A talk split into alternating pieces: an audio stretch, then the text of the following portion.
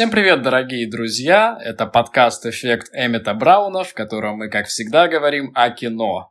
У микрофонов я, Богдан Котов, и мой соведущий друг Данила Коско. Данила, скажи привет. Добрый день, всем привет.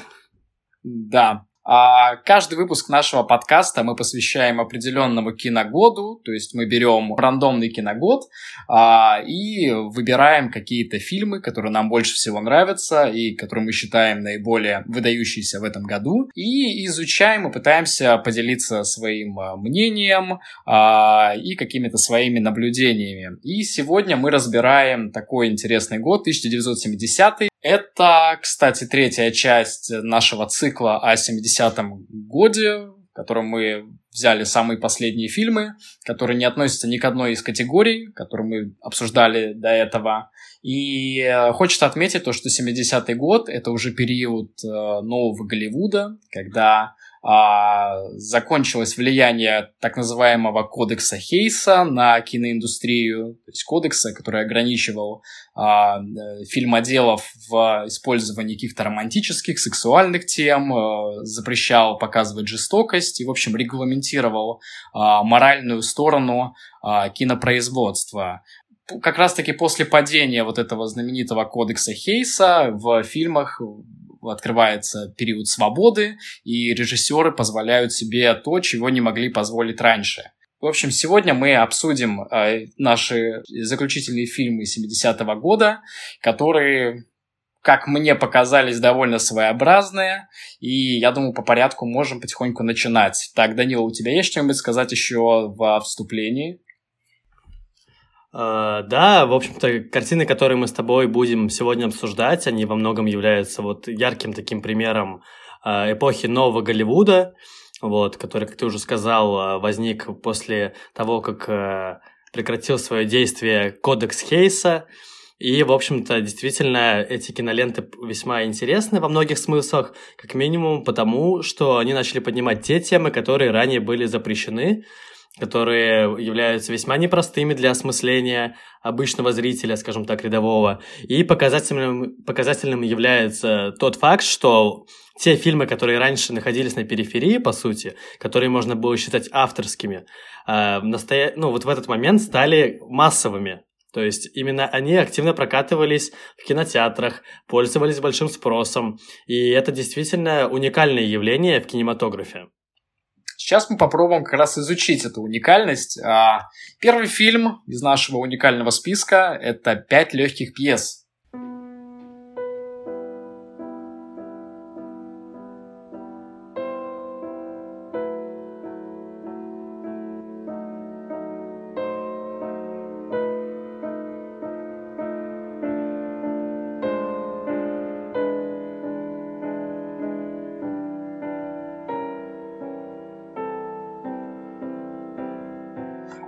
Фильм, как известно, семидесятого года, и вообще, честно говоря, я про него ничего не слышал до того, как узнал про него, да, как мы решили посмотреть а, к подкасту. А, и, собственно, единственное, этот фильм, а, я думаю, известен тем, что он сделал как раз-таки известной кинозвездой такого актера замечательного Джека Николсона. Он сам сыграл а, главную роль. И давай немножко я расскажу тогда про сюжет, а, по крайней мере, как я его понял, потому что сюжет довольно, как сказать, сюжет довольно не то чтобы скучный, не то чтобы какой-то остросюжетный, он такой, как, как какая-то речушка через весь фильм протекает, переходя из одного в другое. Короче, главный герой, это как раз Джек Николсон, не помню уже, как его, как его звали, он является членом очень музыкальной, интеллигентной семьи и решает пока забросить эту музыку, забросить всю свою семью и заниматься тем, чем он хочет. Какое-то время путешествовал, и начинается фильм с того, что он работает на нефтяной скважине обычным работягой, а у него есть подружка, такая простушка-хохотушка, которая работала официанткой, и, собственно, очевидно сразу становится, что она несколько не его уровня, у нее интересы такие довольно приземленные, в то время как главный герой, он представляет из себя такого человека ищущего, но вместе с этим не знающего, что он хочет. Видно, что он от многих вещей уже устал, многие вещи его раздражают, он просто, знаешь... У меня первая была, кстати, ассоциация из литературы, это как раз-таки Онегин, такой уставший чувак, который ищет... Да, герой-романтик ищет себя, вместе с этим как-то ищет не очень, не очень, короче, активно. Вот. И потом случается... Его отец находится при смерти, и он отправляется, получается, к себе домой, чтобы повидаться с семьей. И, так сказать, это его как возвращение к истокам. Вот. И, в общем-то, можно сказать, что фильм во многом представляет собой роуд-муви, то есть вот это вот возвращение Бобби, героя Николсона, в свое вот это родовое гнездо.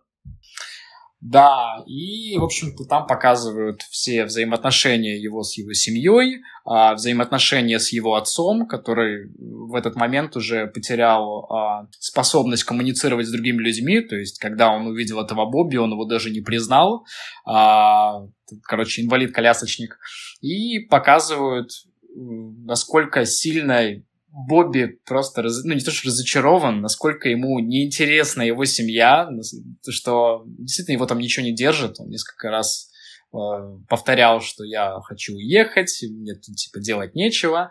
И потом э, приезжает его девушка, которая является для него таким балластом, и также нагнетает, короче, всю атмосферу, и конкретно Бобби, э, и они уехали. У нее там произошла небольшая интрижка с женой э, своего брата. И, в общем-то, никаких, каких, никаких поворотов сюжетных особо и нет. То есть просто все показывает, как идет жизнь, какие ситуации происходят. Ничего такого яркого, примечательного э, по сюжету нет. Единственное, там, кстати, запоминающаяся концовка, как мне кажется. Э, Концовка представлена так. Главный герой Бобби вместе со своей вот этой подружкой а, приехали на заправку. А, Осторожно, спойлеры. Поп... К фильму семидесятого года. Но опять же, знаешь, это если учитывать, что кто-то будет это смотреть... Я думаю, знаешь, это такой спойлер, который, в принципе, ощущение никак не, не изменит. И... Ты сразу транслируешь свой взгляд нашим слушателям.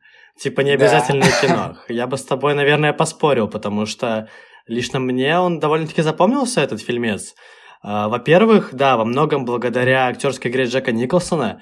Это действительно картина, которая сделала его звездой. Он получил номинацию на Оскар, да и в целом сама лента получила аж четыре номинации. Вот. При этом являясь собой очень такой э, авторский взгляд, наверное. Вот. Мне показалось, что персонаж Бобби – это такой герой, который... Он обладает такой темной харизмой, как и многие герои Николсона. Наверное, после этого действительно его начали приглашать во все... в прочие ленты, где он таких харизматичных, ну, если не антигероев, ну, таких темных харизматиков играет, скажем так. Вот. Но здесь, я думаю, что персонаж у него во многом сложнее, чем в том же «Сиянии», например. Это герой, который в первую очередь ненавидит себя. И вот эта ненависть к себе проявляется и в виде такой какой-то агрессии, иногда пассивной, иногда открытой агрессии по отношению к окружающим людям. И вот этот вот его черный юмор совершенно. Это во многом... Это такие моменты, которые показывают, что на самом деле герой опустошен, и он не знает, чего он хочет в этой жизни в принципе.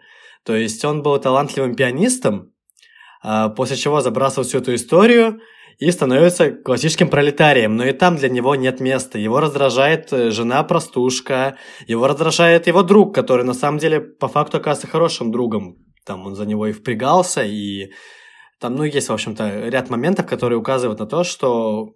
Ну, Николсона окружают довольно хорошие люди, в отличие от него самого. А, вот.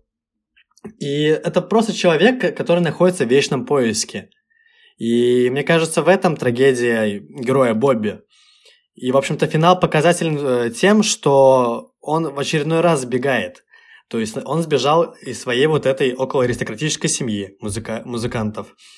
А, а тут он сбегает уже от вот этой своей обывательной, обывательской жизни, от своей жены-простушки.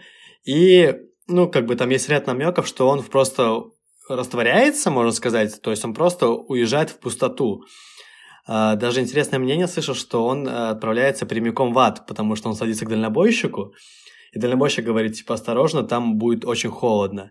И, ну, заключительный кадр, как Бобби с опустошенным взглядом просто уезжает. И мне кажется, что это интересно, это действительно такая, ну, непростая тема, и лично меня она, наверное, зацепила во многом. Вот, и... Кстати... Касательно того, почему в аду холодно, тут вспом... стоит вспомнить э, Алигьери, да, э, в котором как раз показывает, что самый последний круг ада – это ледяное озеро, в котором находится трое грешников. Поэтому, чтобы, чтобы не... Ну, первая ассоциация, мне кажется, у православного человека, да, это что в аду должно быть горячо.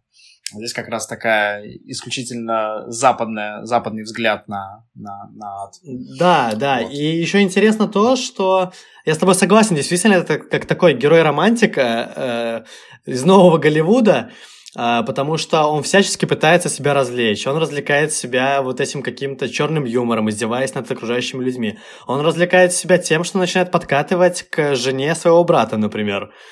И, в общем-то, там есть... Ну, мне кажется, это переломный ключевой момент фильма, когда вот эта жена ему говорит, я не могу остаться с собой, потому что ты не уважаешь себя, не любишь себя, и тем более не любишь тех, кто вокруг тебя.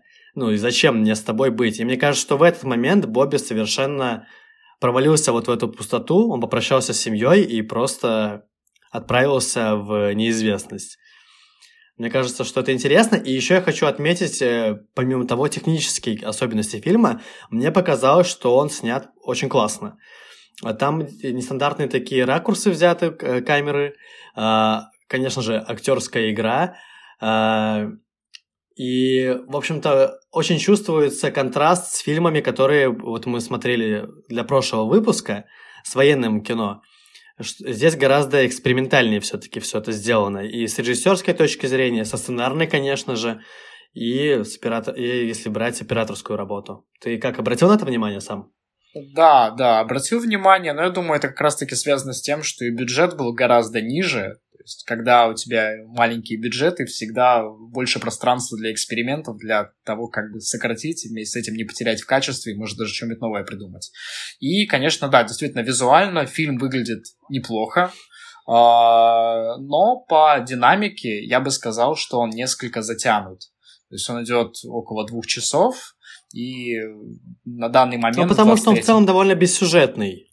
Ну, да. Мне кажется. Бессюжетный и, как-то, знаешь, он не приковывает к себе внимания. То есть, вот ты его смотришь и, как-то, знаешь, хочется отвлечься. Я все-таки посмотрел его не без удовольствия, но вместе с этим, наверное, этот фильм на один раз. Ну, честно говоря, он хоть и не то чтобы супердинамичный, но я в какое-то такое медитативное состояние впал, когда его смотрел. Мне действительно очень понравилась актерская игра Джека Николсона, потому что здесь он не просто, как я сказал, такой мрачный чувачок, который э, своей гримасой всех отталкивает и пугает. Он очень тонко смог передать вот эти бушующие внутри эмоции и противоречия личности. И, ну, мне кажется, что его актерская игра здесь просто виртуозна. В общем-то. Да, согласен, согласен. И вполне заслуженно он получил номинацию, вот, но... Э, По-моему, Оскар же взял исполнитель роли Паттона, да? Блин, сложно сказать, кто из них лучше. Они оба хороши. Так, ну что, это были пять легких пьес и триумфальный просто дебют Джека Николсона. Фильм на самом деле любопытный, и действительно, ты правильно сказал, что он скорее медитативный. Он не для... Ты, ты вряд ли получишь какие-то яркие чувства, но... как дебют Джека Николсона и как такой фильм, который действительно, наверное, может заставить тебя задуматься и посмотреть на вещи глазами как раз-таки такого героя, потому что, мне кажется, это довольно распространенный, распространенная проблема вот этого одиночества, проблема того, что человек доживает до такой стадии, когда ему становится все неинтересно, и вместе с этим что-то, что-то живое есть внутри, но оно не может вылиться в что-то, во что-то конкретное, в какую-то, какую-то другую, что ли, жизнь, какой-то другой этот способ бытия. А, в общем, любопытные проблемы, как мне кажется, поднимает этот фильм. И, и да, конечно, он заслуживает внимания.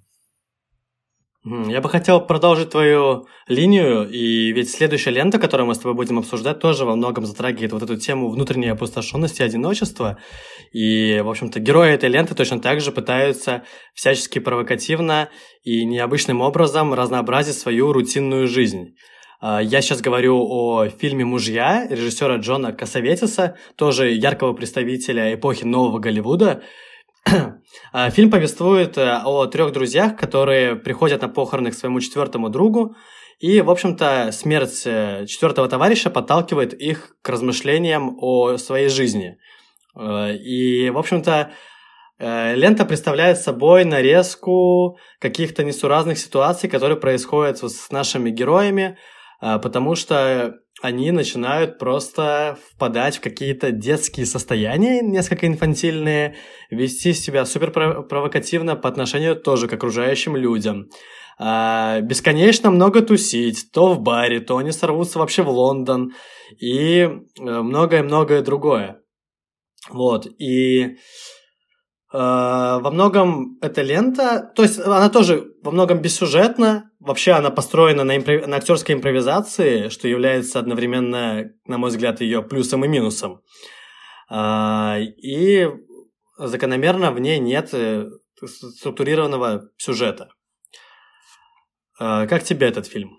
Слушай, на самом деле я хочу отметить такую вещь, что когда я начал смотреть первые, наверное, три минуты, то есть вступительные вот эти вот титры, они были настолько стильными, то есть какая была история? Начало фильма начинается как? Был фоторяд, где показывают вот этих четырех друзей, что они там в бассейне где-то тусуются, меряются мускулами, и все под такой очень стилевый контрабасный джем. Я прям офигел, потому что подумал, ну ничего себе, они стиля, конечно, вжарили. Очень круто начинается. Я подумал, блин, вот этот фильм очень стильный, он наверняка будет суперинтересный, плюс там снимается один из моих любимых актеров, это чувак, который снимался в «Коломбо», его зовут Питер Фальк, и у меня на самом деле были довольно высокие ожидания, но потом, когда все началось и стало раскрываться, э, да, ты правильно заметил сюжет про то, что трое закадычных друзей после смерти четвертого впадают в какую-то детскость, решают пойти во все тяжкие, хотя у каждого есть семья, какая-то ответственность. Вместе с этим они решили на все это забить. Да, в общем-то, почему называется «Мужья»? Потому что они бросают свои семьи, своих жен и отправляются кутить бесконечное количество времени. Да, и они начинают много пить, что-то плавать в бассейне, играть в баскет, разговаривать обо всяком, в общем. И действительно все заканчивается тем, что они улетают в Лондон, играют там в казино, пытаются там развиваться водить девушек, и, конечно, все это выглядит очень смешно, очень нелепо. Да, это такая стилистика фильма, много стоит на импровизации, но вместе с этим эта импровизация доходит до абсурда. Такая же история, как и с предыдущим фильмом, сложно было концентрировать внимание на фильме, потому что одной из главных проблем, как мне кажется, это то, что сцены очень сильно затянуты. То есть там есть сцена, условно говоря, где один из героев подкатывает к женщине, вот они лежат в постели, и вот они просто минут, наверное, пятнадцать что-то обнимаются, спорят, ругаются и так далее. И за этим, конечно, наблюдать не очень интересно. И сам фильм довольно э, небогат на сюжетные повороты и на какие-то интересные темы, как мне кажется. То есть просто попытка уйти от той реальности, которая у них была, которая так или иначе э, заставляла их думать, э, ну, быть серьезными людьми, и тут они решили пуститься во все тяжкие.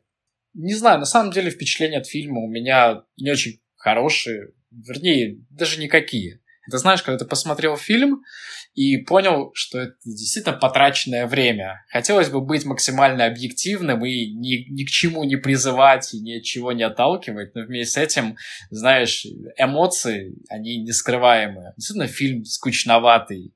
Я его прям добивал, я его тянул, хотя многообещающее начало, короче, себя не оправдало.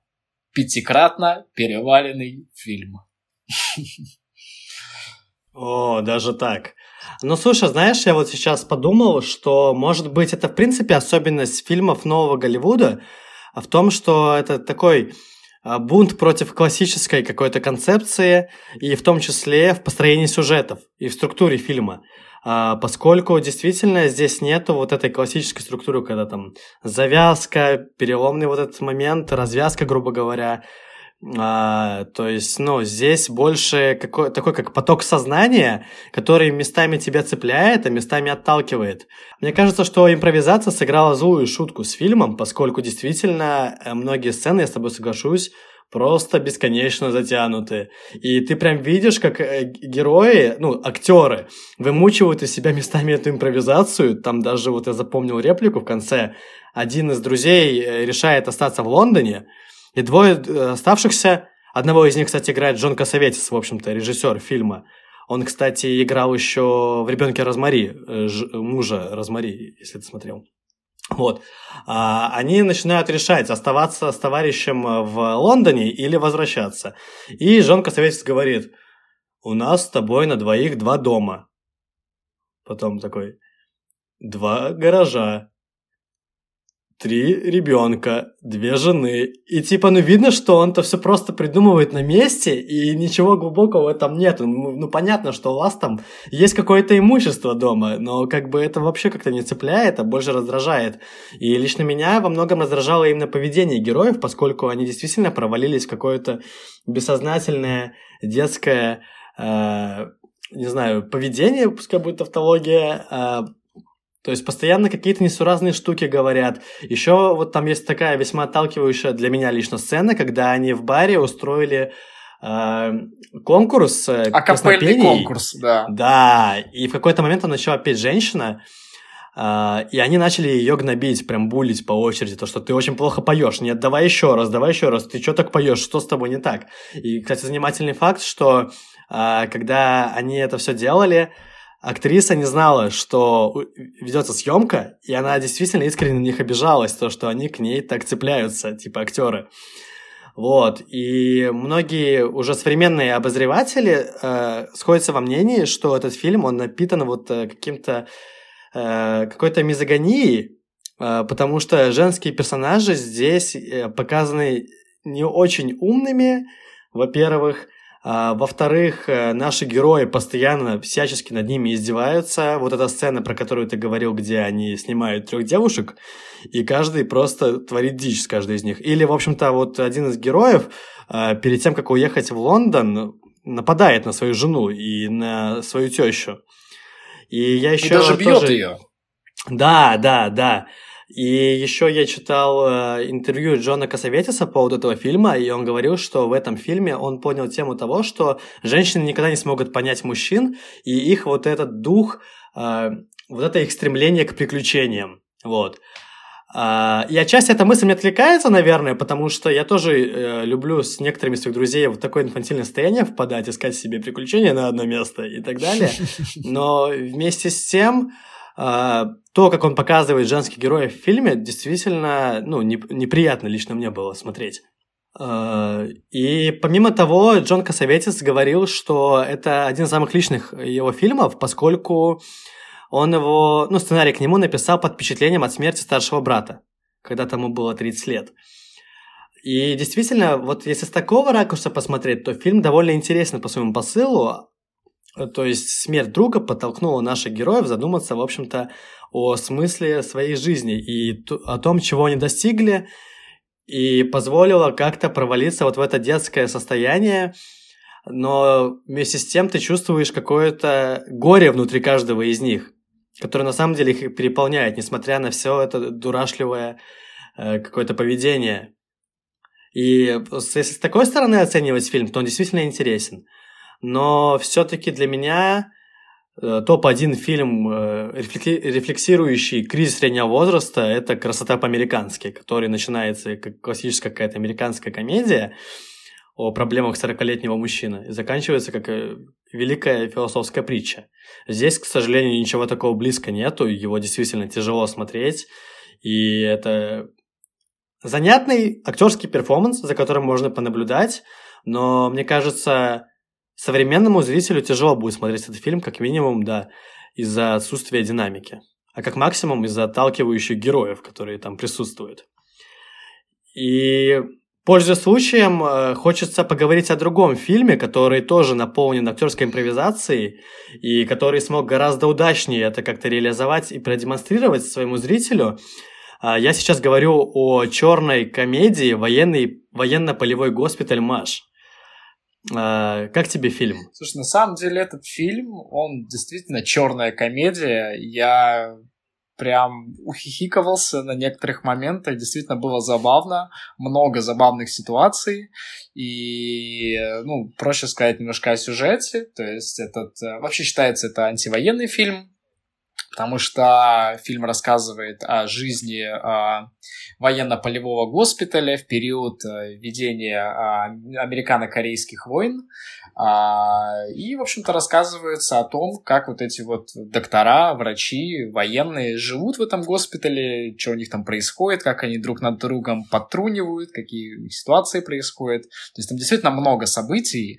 А, какие-то возникают у ребят свои взаимоотношения, как они там с этим, с этим разбираются. И, в общем, довольно забавный, легкий фильмец. Вот. Это вот если о моем впечатлении. Также можно сказать то, что этот фильм открыл для нас такого актера, как Дональд Сазерленд, который впоследствии а, стал популярным в «Голодных играх», играл и там, в других каких-то фильмах. Ну, пока так. Слово тебе. А, ну, я бы хотел немножко про сюжет рассказать тогда. А по сути его здесь нету. То есть это набор каких-то коротких сценок и как будто бы скетчей про, да, врачей военных, которые пребывают в лагере и в свободное от операции время стараются себя всячески развлекать, и, как правило, все это заканчивается каким-то несуразным, довольно смешным, но иногда и очень трагичным образом. И, в общем-то, да, действительно, как мне кажется, этот фильм нам показывает актерскую импровизацию здорового человека. Здесь действительно ее было очень много, и она как-то весьма удачным образом вырисовывалась для зрителя. И, в общем-то, фильм был тепло принят критиками, он получил шесть номинаций на «Оскар», между прочим. Но вместе с тем еще есть ряд забавных историй о процессе съемок самого фильма, потому что, во-первых, эту картину снимал двадцатый век Фокс, который параллельно работал над Тора, Тора, Тора и над Паттоном. И, в общем-то, на военно-полевой госпиталь они выделили гораздо меньшее количество денег, и, в общем-то, не так много там было творческого контроля. И кто же знал, что этот фильм, ну, будет просто каким-то э, триум, триумфатором и в плане номинации на «Оскар», и в плане критического, да и зрительского приема, в общем-то, тоже. И, в общем-то, как я сказал, в фильме есть немало импровизаций, и, в общем-то, режиссер всячески экспериментировал с форматом. То есть, действительно, там как будто бы главный герой — это а, вот у него кличка «Истребиный глаз» Пирс, которого играет тот Дональд Сазерленд, но он регулярно сдвигается на второй план. И бедный Дональд Сазерленд очень сильно из-за этого волновался и даже писал письма с жалобами о том, что э, режиссер задвигает его, главного героя, на задний план, выдвигая вперед э, второстепенных героев. Э, это во-первых. Во-вторых, э, сценарист Ринг Ларднер, когда увидел, в общем-то, уже сам фильм, он сказал режиссеру Роберту Олтману, что тот просто испоганил и извратил его сценарий. И вместе с тем, в общем-то, фильм получил э, премию «Оскар» за сценарий по итогу. То есть очень много таких парадоксальных ситуаций было, или, если ты помнишь, в фильме была сцена, когда через громкоговоритель всем нашим героям говорят, чтобы они убрали во всех своих палатках фотографии обнаженных женщин. А на самом деле это голос режиссера, когда они занимались монтажом фильма, у них была там тоже куча обнаженки, и Получается, их руководство двадцатого века Фокс потребовало снять все эти фотографии, и Роберт Олтман в качестве такого мини-бунта проговорил вот эту фразу про то, что необходимо всем снять фотографии, и вставил эту, этот момент в фильм. Вот, и ну, теперь хотелось бы, наверное, поговорить про сюжет, которого, кстати, а, нет. Он на самом деле поднимает весьма и весьма непростые темы. С одной стороны, да, но с другой стороны, нет, поскольку фи- у фильма есть ярко выраженный посыл, наверное, антивоенного характера. Угу. А, и на тему как раз-таки войны и ее последствий режиссер с нами разговаривает с помощью вот этого черного юмора. И очень мне понравились еще первые вот эти сцены, когда показывают, там есть герои такие ура-патриоты. А майор Фрэнк Бёрнс, совершенно набожный тоже врач, который постоянно молится, не шутит и так далее. И там еще была героиня, которую прозвали «Горячие губки», Маргарет Халлиган. Она тоже такая ура-патриотка. И, в общем-то, над ними постоянно наши герои угорают, всячески издеваются. И меня, меня впечатлило, что вот... Слушай, чувак, но они не совсем ура-патриоты, то есть они топили за дисциплину. Там был такой прикол, что главные герои, которые вот знакомимся изначально, вот эти два чувака, новые врачи, новые хирурги, они как раз очень такие буйные, они ломают все запреты, они делают, что хотят, начинают заигрывать с медсестрами и так далее. Короче, нарушают все, какие только можно, правила. И вот были такие герои, как вот эти вот э, э, горячие губки и этот э, набожный чел, которые, наоборот, пытались сохранить эту систему, чтобы все было очень строго. То есть такие, если вы смотрели наш предыдущий выпуск, такие мини-паттоны, которые вот везде хотят, чтобы все было по букве закона. Вот. Ну, это такое дополнение. Так, ну да, вот этот э, Роберт э, Дюваль, который играет майора, он игра... отыгрывает такого набожного солдафона. Uh, и на самом деле он очень классно его сыграл, знаешь, вот он как будто бы вышел из классических военных фильмов. И как раз-таки наши герои высмеивают как будто бы вот этот образ uh, благородного солдата, uh, поскольку для него все печально заканчивается, они его, можно сказать, сводят с ума, и он уезжает в смирительной рубахе. Uh, и точно так же они начинают uh, жестко булить вот эту Маргарет Халлиган, которая до определенного момента все это терпит, она требует, чтобы руководство разобралось с этим беспорядком в лагере. А во второй половине фильма она, они ее уже окончательно ломают, и она уже с ними тусуется вовсю. И это тоже очень интересно, поскольку, с одной стороны, это действительно смешно и забавно, и здесь есть как бы высмеивание какой-то вот этой религиозности, набожности э, и правильности, но, с другой стороны, э, это действительно такой антивоенный посыл, поскольку вот там есть показательная для меня сцена, э, вот этот майор набожный, он в смертях своих э, пациентов винит всех вокруг, кроме себя. И там, получается, умирал один из э, раненых, и майор попросил там помощника принести, не помню, там иглу с адреналином, или, ну, в общем, лекарство, не суть важно. И тот замешкался, и в этот момент раненый погиб. И майор подбегает к нему и говорит: «Из-за тебя умер солдат». И это, ну, вообще не смешно было в этот момент, то есть действительно ты почувствовал, насколько это жутко может быть. И вот паренек, он уходит просто в шокированном состоянии. Ну и, в общем-то, после чего один из героев, Джон Ловец Макентайр, как раз-таки подлавливает нашего майора и дает ему жестко по щам за вот эту историю. Вот, и наши, в общем-то, главные герои, они... не по собственной воле оказались там, то есть там напрямую проговаривается, что они просто были призваны. Но при этом они с доблеском справляются со своими задачами. Там опять же проговаривается в фильме, что это лучшие хирурги, которых там впоследствии по сюжету приглашают в другие госпитали помогать. То есть действительно есть очень такие какие-то цепляющие моменты и, ну, весьма грустные. Знаешь, это, наверное, больше из такого разряда, что когда... так э, тоскливо, что даже смешно, что ли, вот как-то из такой истории. То есть настолько цинично, угу, что ты начинаешь смеяться, но вместе с тем действительно фильм весьма непростой по своему посылу.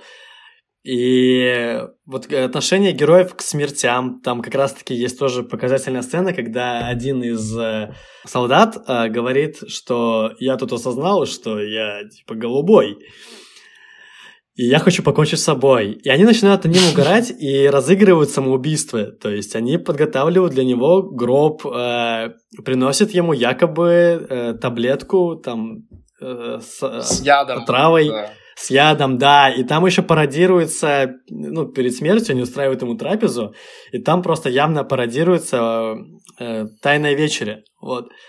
А на самом деле ему дают снотворное, отвозят его просто в спальню и приводят туда одну из медсестер. И это тоже одновременно и смешно, и как бы и жестко, типа... То есть там такое, знаешь, как деревня дураков, где постоянно какой-то происходит буллинг, какой-то стёб.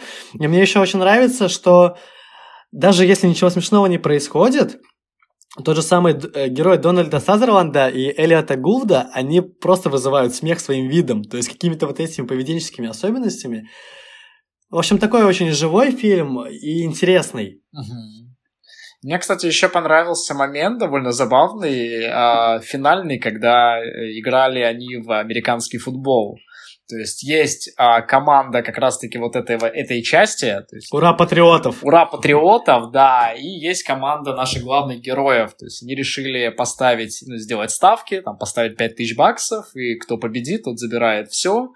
Uh, ну, проигравший получать ничего. Ну и, короче, наша команда, вернее, команда наших главных героев решаются uh, вызвать к себе профессионального игрока в американский футбол, там, какого-то черного легионера, и выпустить его во второй половине матча, чтобы он уже там все порешал. И там, короче, показывается этот матч, довольно веселый, как они друг с другом там мерятся пиписьками, как они пытаются... Ну, сначала наши герои проигрывают, потом во второй половине матча матча выходит черный легионер, начинает там забивать гол за голом, а потом какие-то они используют хитрости, там делают какие-то незаметные инъекции во время игры, что там э, главные ключевые игроки противоположной команды просто там чуть ли не сходят с ума. Ну и в, в конечном счете они побеждают. То есть действительно это было очень классно следить за этим матчем. Он очень живо поставлен. Э, на поддержке в этой э, Girls Band там прыгает э, этот, губки наши. В общем, все на местах. И, то есть довольно весело, забавно. И ну, как-то, и знаешь что, и под конец фильма ты как-то уже привыкаешь к главным героям, они тебе реально становятся как родные. Вот я вот такое прочувствовал, mm-hmm. редко у меня такое бывает ощущение. Ты как будто что... бы с ними в этом лагере тусуешься детским, да, знаешь, да, подростковым. Ты, вот, ты проходишь, вот, кстати, да, ассоциация с подростковым лагерем, это идеально подходит, потому что вот те ребята, кто был когда-то в детском лагере, они знают, что это детские дискотеки, какие-то там спортивные мероприятия, какие-то тусовки, и ты все это проживаешь, и оно остается, во-первых, с тобой навсегда, и это, знаете, то, что всегда вспоминаешь с какой-то классной ностальгией. И этот фильм, он тоже как будто... Вот, кстати, фильм, который я, скорее всего, пересмотрю, и, мне кажется, я получу определенную долю ностальгии. В целом, конечно, он, он на контрастах. То есть это и... Вот а, я хотел трек... тебя дополнить, да. Ну, пожалуйста, пожалуйста, расхотел. Да, то есть, с, с одной стороны, это ко- как такой э, подростковый лагерь, но с другой стороны, он играет на контрастах, и э, там, где смех, там же рядом есть и смерть. И э, там весьма натуралистично, вообще там много сцен, показывающих вот эти операционные и то, как наши герои принимают раненых солдат с Корейской войны. И там весьма натуралистично показаны вот эти все ранения, то, как там у людей разорваны конечности, то, как э, вообще там искажены просто лица э, от полученных ранений. И это все показано очень и очень, ну, реалистично. И ты такой, типа, блин, подождите-ка, здесь же только что был хихи-ха-ха, голые фотки там и так далее. А тут я уже смотрю, как они спасают людям жизни. И как-то, знаешь, без вот этого военного пафоса, вот. И тем больше это, как бы, ты располагаешься к этим героям, несмотря на их вот этот э, какой-то подростковый э, флёр. Вот. В общем, ну, действительно, это очень как-то удачно показано, знаешь. И тут, если смех, то, грубо говоря, до посинения, А если какая-то жесть, то тоже до конца выкручивается. И даже, ну, вот сейчас, две тысячи двадцать третий год, нас вот подобная лента, если впечатляет, то какой эффект у нее был в семидесятом году, когда она вышла? Спустя буквально три года после того, как э, отменили кодекс Хейса. Ну да. Ну да. Действительно, семидесятый год во многом стал таким годом, наверное, Нового Голливуда, когда... А вот те ленты, которые еще ранее находились на периферии и считались представителями авторского кино, вышли на первый ряд, стали получать престижные награды и номинации. Их, то есть, начали признавать мировые кинокритики, и действительно это во многом было впечатляюще. Но вместе с тем, там, где андеграунд стал массовым кино, появился другой андеграунд, который так и, таковым и оставался. И на первый план там вышли совершенно провокационные режиссеры, которых раньше бы вообще никогда, наверное, не подпустили к кинокамере. И хочется поговорить о, об одном из таких режиссеров. Речь идет о Алехандро Ходоровске, а конкретно о его фильме «Крот». Я бы хотел сначала зайти немножко издалека и, в общем-то, в принципе, с тобой обсудить вот этого режиссера Алехандро Ходоровский. Ты что-нибудь о нем ранее слышал? На самом деле не очень много. Тогда я в двух словах попробую рассказать. В общем-то, это не вполне классический режиссер, потому что это человек, который занимался всем, чем только мог. Он был и парапсихологом. Ну, по-моему, и есть ему сейчас, он, по-моему, до сих пор жив, ему там что-то девяносто пять лет. А, он был и эзотериком, и художником, и гадал на картах Таро, и был комиксистом, помимо того. И, в общем-то, пробовал себя действительно в кинематографе, и, в общем-то, мне кажется, благодаря этому заметен совершенно иной взгляд на камеру и на какие-то, на сценарии, да, в принципе, на кинопроизводство, если говорить шире. И тем интереснее, что после фильма «Крот» его пригласили снять «Дюну» Фрэнка Герберта. И у него были просто наполеоновские планы. Во-первых, он пригласил на тот момент еще живого Сальвадора Дали сыграть императора. И Сальвадор Дали запросил какую-то безумную на тот момент сумму, типа то, что там час съемок должны оплачиваться в размере сто тысяч долларов. А помимо того, показывая ту или иную планету, он планировал пригласить группу Pink Floyd, и чтобы группа написала каждая из планет отдельную музыкальную тему. То есть там это просто был лютейший долгострой, и есть даже несколько документалок, это считается одним из самых великих неснятых э, фильмов. Э, но, как известно, по итогу его снял Дэвид Линч, поскольку Алехандро Ходоровский не смог справиться с такими амбициозными э, планами. Но это уже будет другая тема, наверное, когда мы доберемся до «Дюны» Дэвида Линча. Сейчас я предлагаю вернуться к фильму «Крот».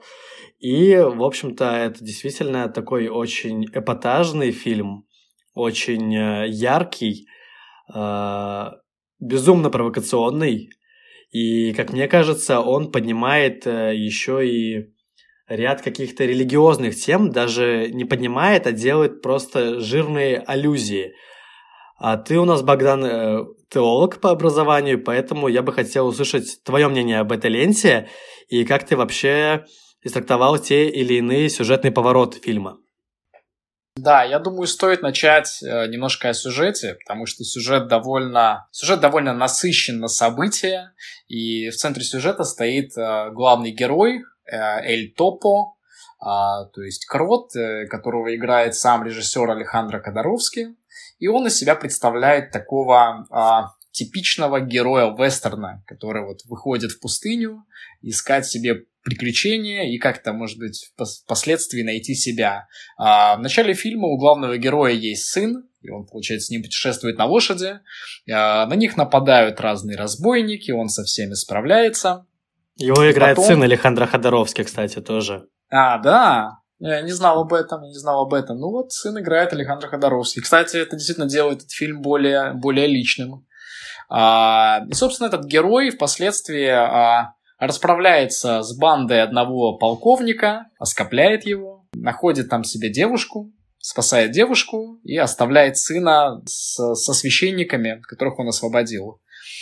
Дальше он, главный герой, начинает путешествовать с этой женщиной. И тут начинается история из разряда «Скотт Пилигрим против всех». Ты должен уничтожить четверых мастеров э, пистолета, мастеров стрельбы, и тогда я буду с тобой.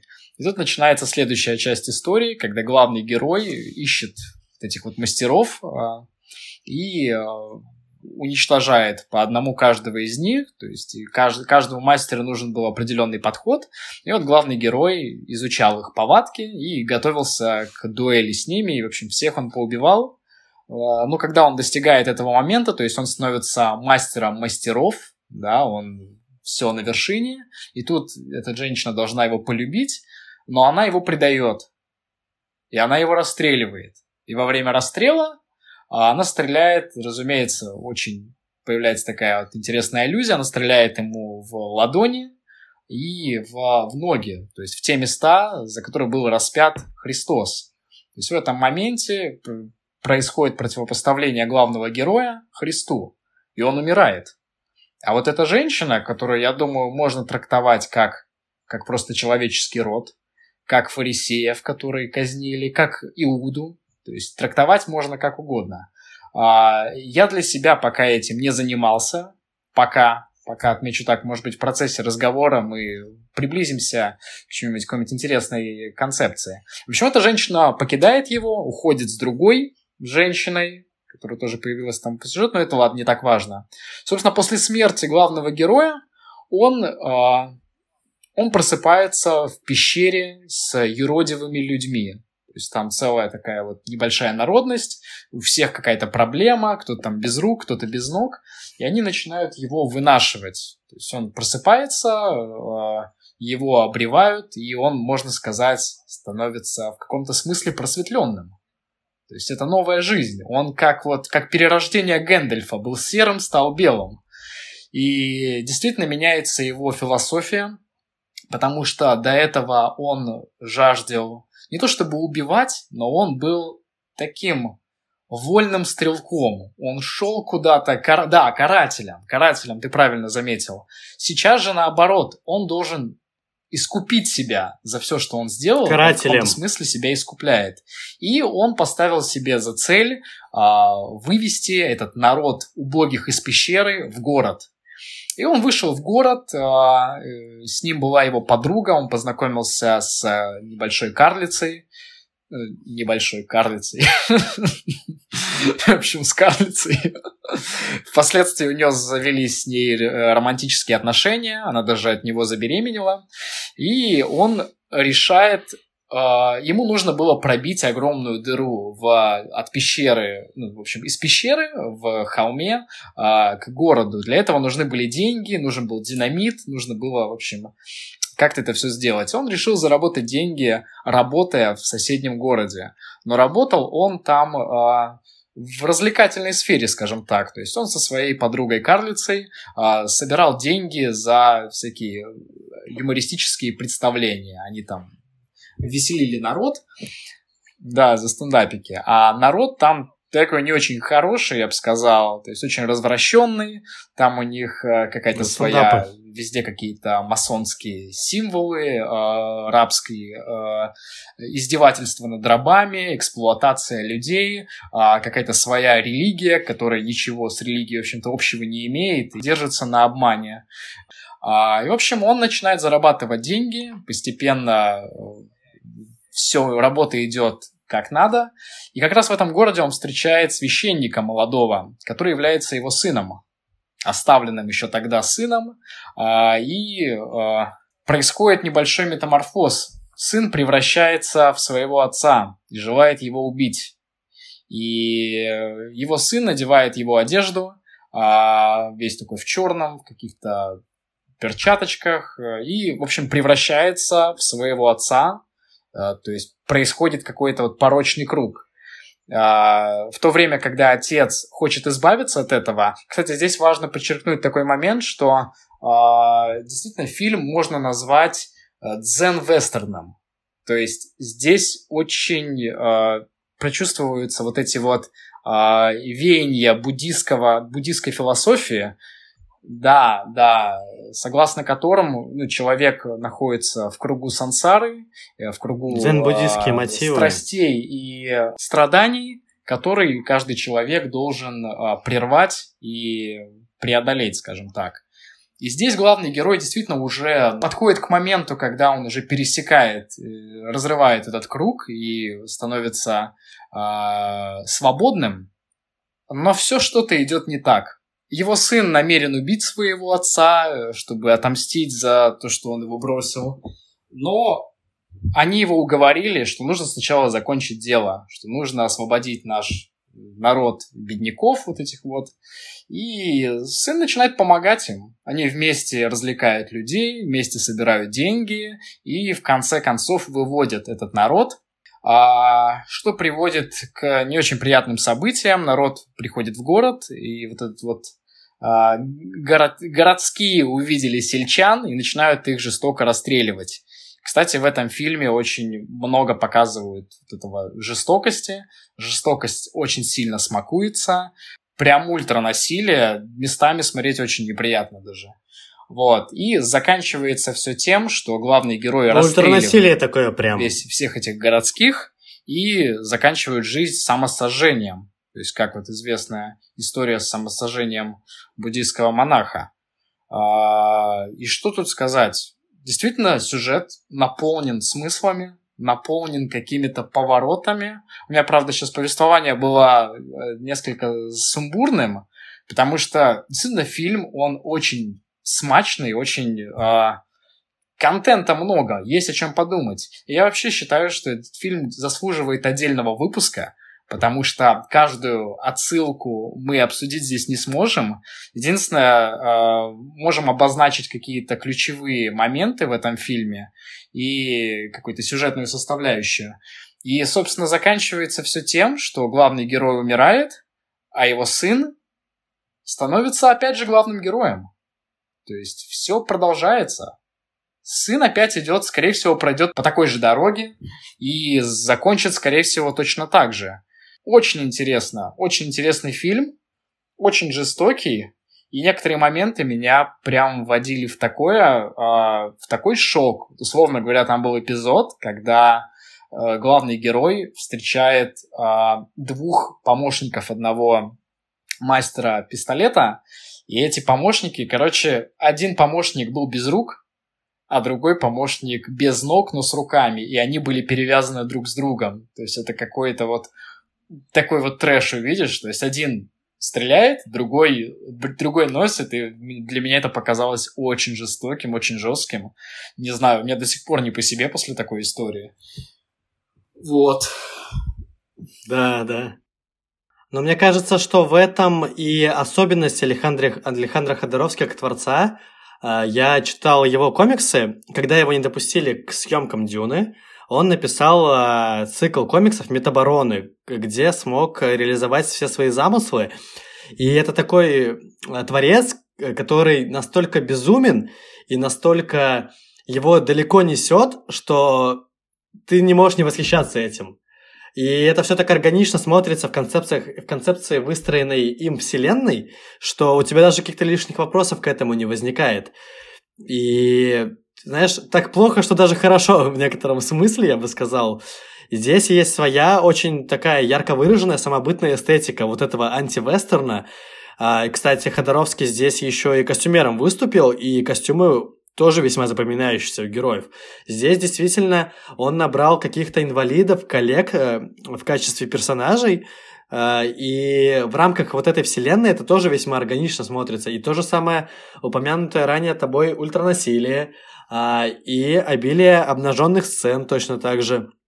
Это все смотрится э, впечатляюще, и там есть действительно ряд каких-то очень ярких э, визуальных образов, которые, ну, надолго могут осесть в памяти. И, в общем-то, ты не единственный человек, который остался под впечатлением от этого фильма. Угу, Я сейчас пожалуйста. перечислю ряд, в общем-то, знаменитостей, которые, э, на, которые напитались, скажем так, энергетикой Алехандро Ходоровски. А тут интересная подборка, действительно. Это тебе и Дэвид Линч, и Винди Криофан, который снял «Драйв» и «Только Бог простит», Боб Дилан, Роджер Уотерс из Pink Floyd, который потом написал сценарий к фильму «Стена», в общем-то, Мэрилин Мэнсон, опять же, Джон Леннон, твои любимые Битлы здесь. И из интересного, Гор Вербинский, это режиссер «Пиратов Карибского моря», и он сказал, что очень сильно вдохновлялся фильмом «Крот», когда снимал мультфильм «Ранго». И я вот, когда это прочитал, прям заметил очевидные какие-то аллюзии в мультфильме. То есть, ну, действительно, фильм для своего времени был революционным, и, помимо того, это такой первооткрыватель полуночного фильма семидесятых, когда в кинотеатрах прокатывали эксплуатейшн такие картины. Э, я бы не сказал, что э, фильм «Крот» можно в полной мере отнести к этому жанру, поскольку все-таки здесь ряд каких-то глубинных смыслов заложен. Вот, но действительно, ну, он впечатляющий. И стоит особняком от лент, которые мы с тобой ранее перечисляли, несмотря на то, что их можно считать тоже авторскими. И, в общем-то, помимо Алехандро Ходоровски, в этот период у нас еще один яркий творец возникает на горизонте, которого тоже нельзя никак причислить к новому Голливуду. Такой очевидный представитель какого-то сюрреалистичного жанра. И мы с тобой про него уже говорили в выпуске про семьдесят седьмой год. Дорогие слушатели, обратитесь к нему тоже обязательно. А я сейчас говорю, конечно же, о Дэвиде Линче, который подхватил знамя Ходоровский и снял «Дюну». То есть все как тесно связано. А на тот момент, в семидесятом году, он выпустил свою третью картину. Это короткометражный фильм «Бабушка», который проложил, в общем-то, для него дорогу в большое кино. Фильм длится буквально полчаса, и надо сказать, ну, сюжет там очень простой, как у «Головы ластика», но если это все разбирать по деталькам, то, конечно, можно с ума сойти. По сюжету есть мальчик, которого гнобят, булят, родители травят всячески, и в какой-то момент он решает завести себе бабушку, которая будет его оберегать и всегда будет рядом в сложные минуты. И он это делает. А как он это делает и как это все показано, это уже отдельная тема для разговора. А, во-первых, фильм снят буквально за копейки, за семь тысяч долларов. Линч получил премию там какую-то от какой-то киноакадемии, я уже не помню. Вот. И, в общем-то, этот фильм вобрал в себя все основные фишки Линча. Я вот прям увидел, ду- прочувствовал дух «Головы ластика», которая вышла семь лет спустя.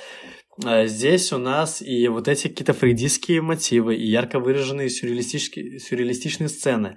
И Линч для съемок окрасил стены э, квартиры, в которой проходили, в черный цвет, чтобы там была весьма контрастная картинка, и она действительно выглядит очень интересно. Помимо того, там есть сцены анимации, которые тоже весьма органично вплетаются вот в этот э, незамысловатый, с одной стороны, сюжет.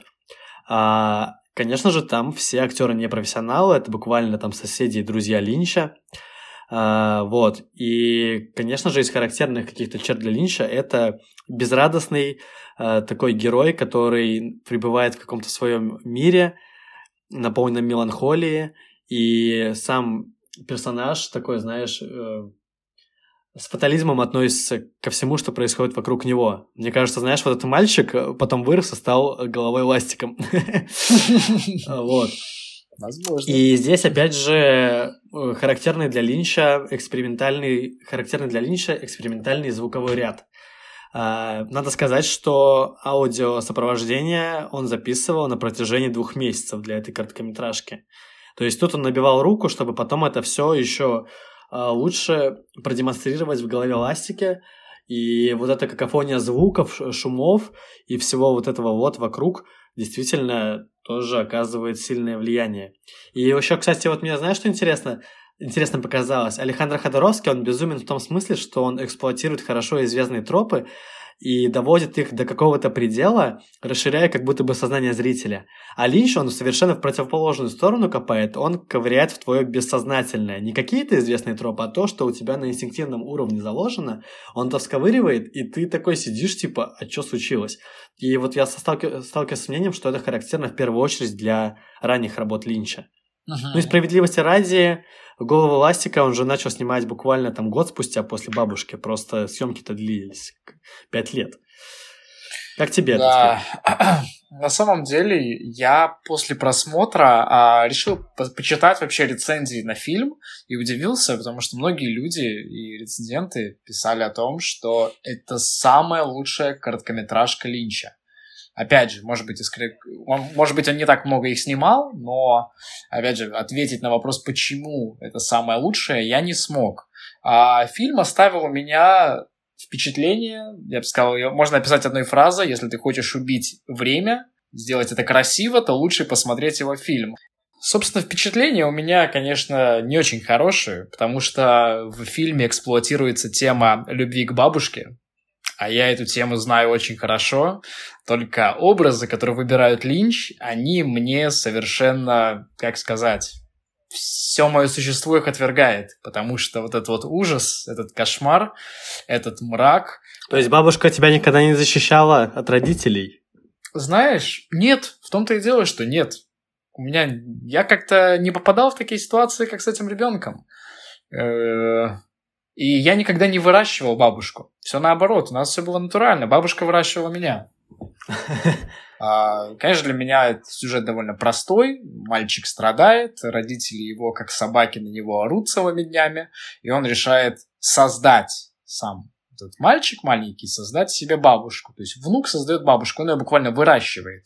Он берет землю, выкладывает себе э, на кровать, поливает, и оттуда вылезает, вырастает какое-то непонятное нечто, что-то такое живое, что-то такое из разряда боди-хоррор, и оттуда вылезает бабушка. Грязная. Она, кстати, единственное, мне напомнила этого Роберта Смита, вокалиста группы Cure. Такая же, с красными губами, такая темненькая, забавная. Вот. Ну, в целом, фильм очень сложно смотреть. И сложно лично мне было концентрироваться на нем. То есть я постоянно отвлекался. Опять же, я сейчас говорю больше о своих впечатлениях. И, наверное, это неправильно при оценке фильма, но... Для меня вот это так вот важнее. Фильм сложный. Фильм смотреть было трудно. Э, несмотря на то, что он идет всего лишь тридцать минут, я так устал от него, что еще не скоро, я думаю, повторю этот опыт. Вот. Поэтому отвечу пока своими мыслями, своими эмоциями. Вот так. Мне фильм показался интересным с оценочной такой стороны, скажем так. То есть... Когда ты понимаешь, что это тот фильм, который как бы открыл дорогу Линчу в большое кино, это тот фильм, где есть его какие-то основные вот эти все фишки, которые он дальше начал, продолжил, не то чтобы эксплуатировать, правильно сказать, наверное, использовать и совершенствовать в своих других лентах, в этом смысле он впечатляет. И мне в данном случае еще сложно отделять как бы его личную биографию, скажем так, от картины, потому что Линч меня вдохновляет вот этой своей целеустремленностью. То есть он свои первые картины снимал на копейки, он подрабатывал на трех работах, чтобы находить деньги на съемки. Ну, как ты сам знаешь, он ту же «Голову ластика» снимал пять лет. И это действительно что-то впечатляющее, это как такая история успеха, когда человек сам себя сделал и настолько верил и горел этим, что... Ну, я вот не могу э, в отрыве от вот этой вот всей истории воспринимать э, бабушку. Хотя, действительно, э, многие из каких-то используемых э, Линчем приемов на меня не то чтобы не действуют, но это не то чтобы мне прям близко. Хотя вот я относительно недавно ходил на ретроспективный показ «Шоссе в никуда», и мне понравилось в целом. Что еще я смотрел Линча? «Дюна» мне, кстати, понравилась Линча, и я скажу больше, мне она понравилась больше, чем «Дюна» Вильнёва. Но это, конечно, такой продюсерский массовый проект, от которого Линч всячески открещивается ровно таким же образом, как и Дэвид Финчер от «Третьего чужого». Хотя и тот, и другой, на мой взгляд, те и другие ленты, на мой взгляд, весьма хороши. Ну что ж, я предлагаю перейти к итогам нашего выпуска, который во многом посвящен был новому Голливуду и новому андеграунду, соответственно. Ну, как мне кажется, вот эти фильмы, они показали, обнажили кризис идей, который был на тот момент в Голливуде.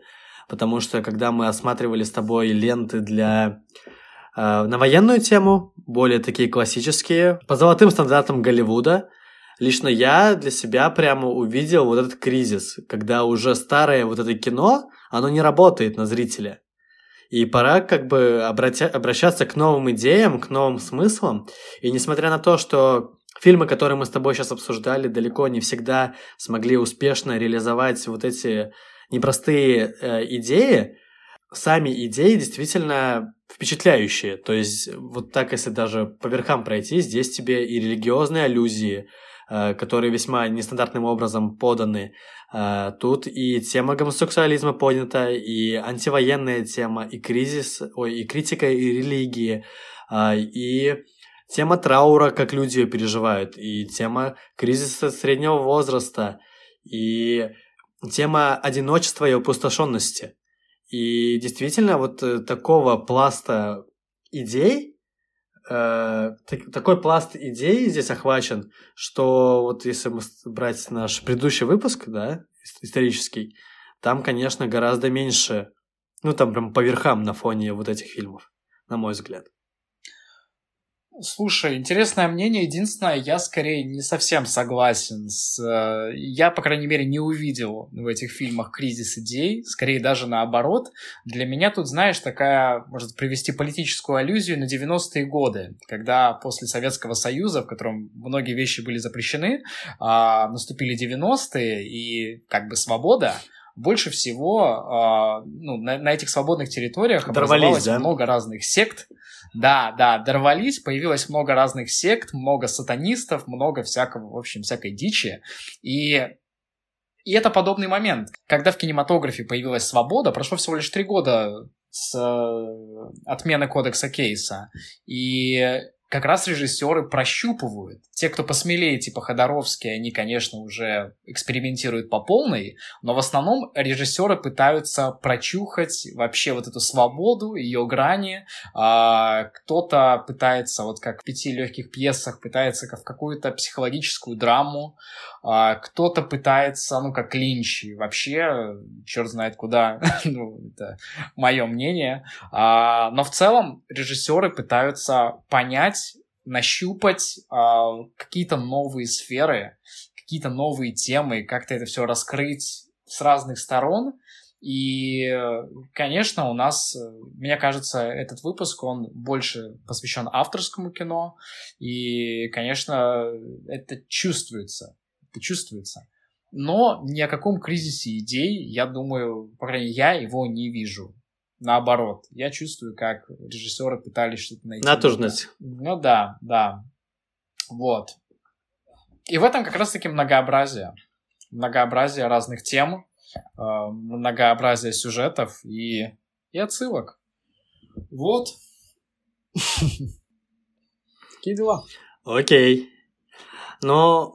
Во многом тысяча девятьсот семидесятый киногод является экспериментальным и таким, знаешь, годом поисков смыслов и их реализации скорее. То есть, действительно, тепло принятые критиками не какие-то масштабные, э, скажем так, ну не блокбастеры, но класси- по классическим правилам Голливуда фильмы, а скорее вот такие снятые за три копейки авторские фильмы э, и такой, ну, своеобразный андеграунд.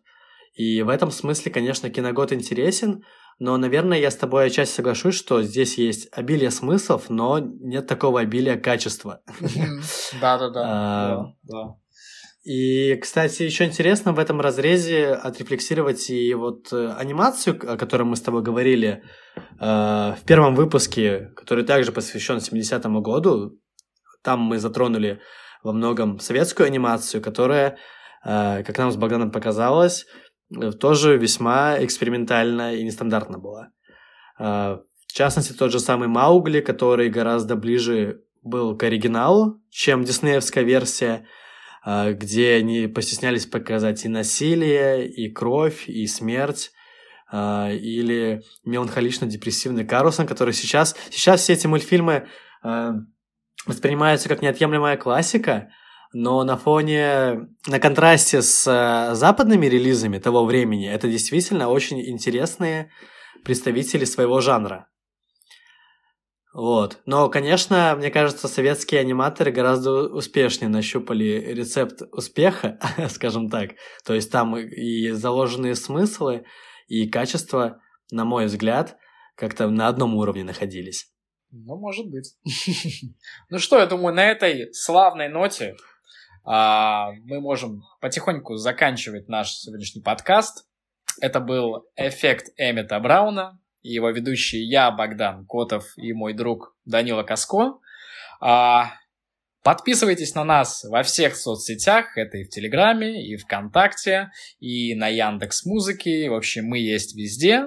Ставьте лайки и оставляйте комментарии. И еще не забывайте, мы любим, когда вы нам пишете фидбэк. Как называется, фидбэк, да? Фидбэк, когда э, вы можете оценить какие-то хорошие качества, какие-то не очень хорошие, что понравилось, что не понравилось. Мы за этим всем следим и стараемся это менять в соответствии и с вашими вкусами в том числе. В общем, мы не теряемся и услышимся в следующем выпуске. Это был «Эффект Эмметта Брауна». Всего хорошего. Пока. Пока-пока.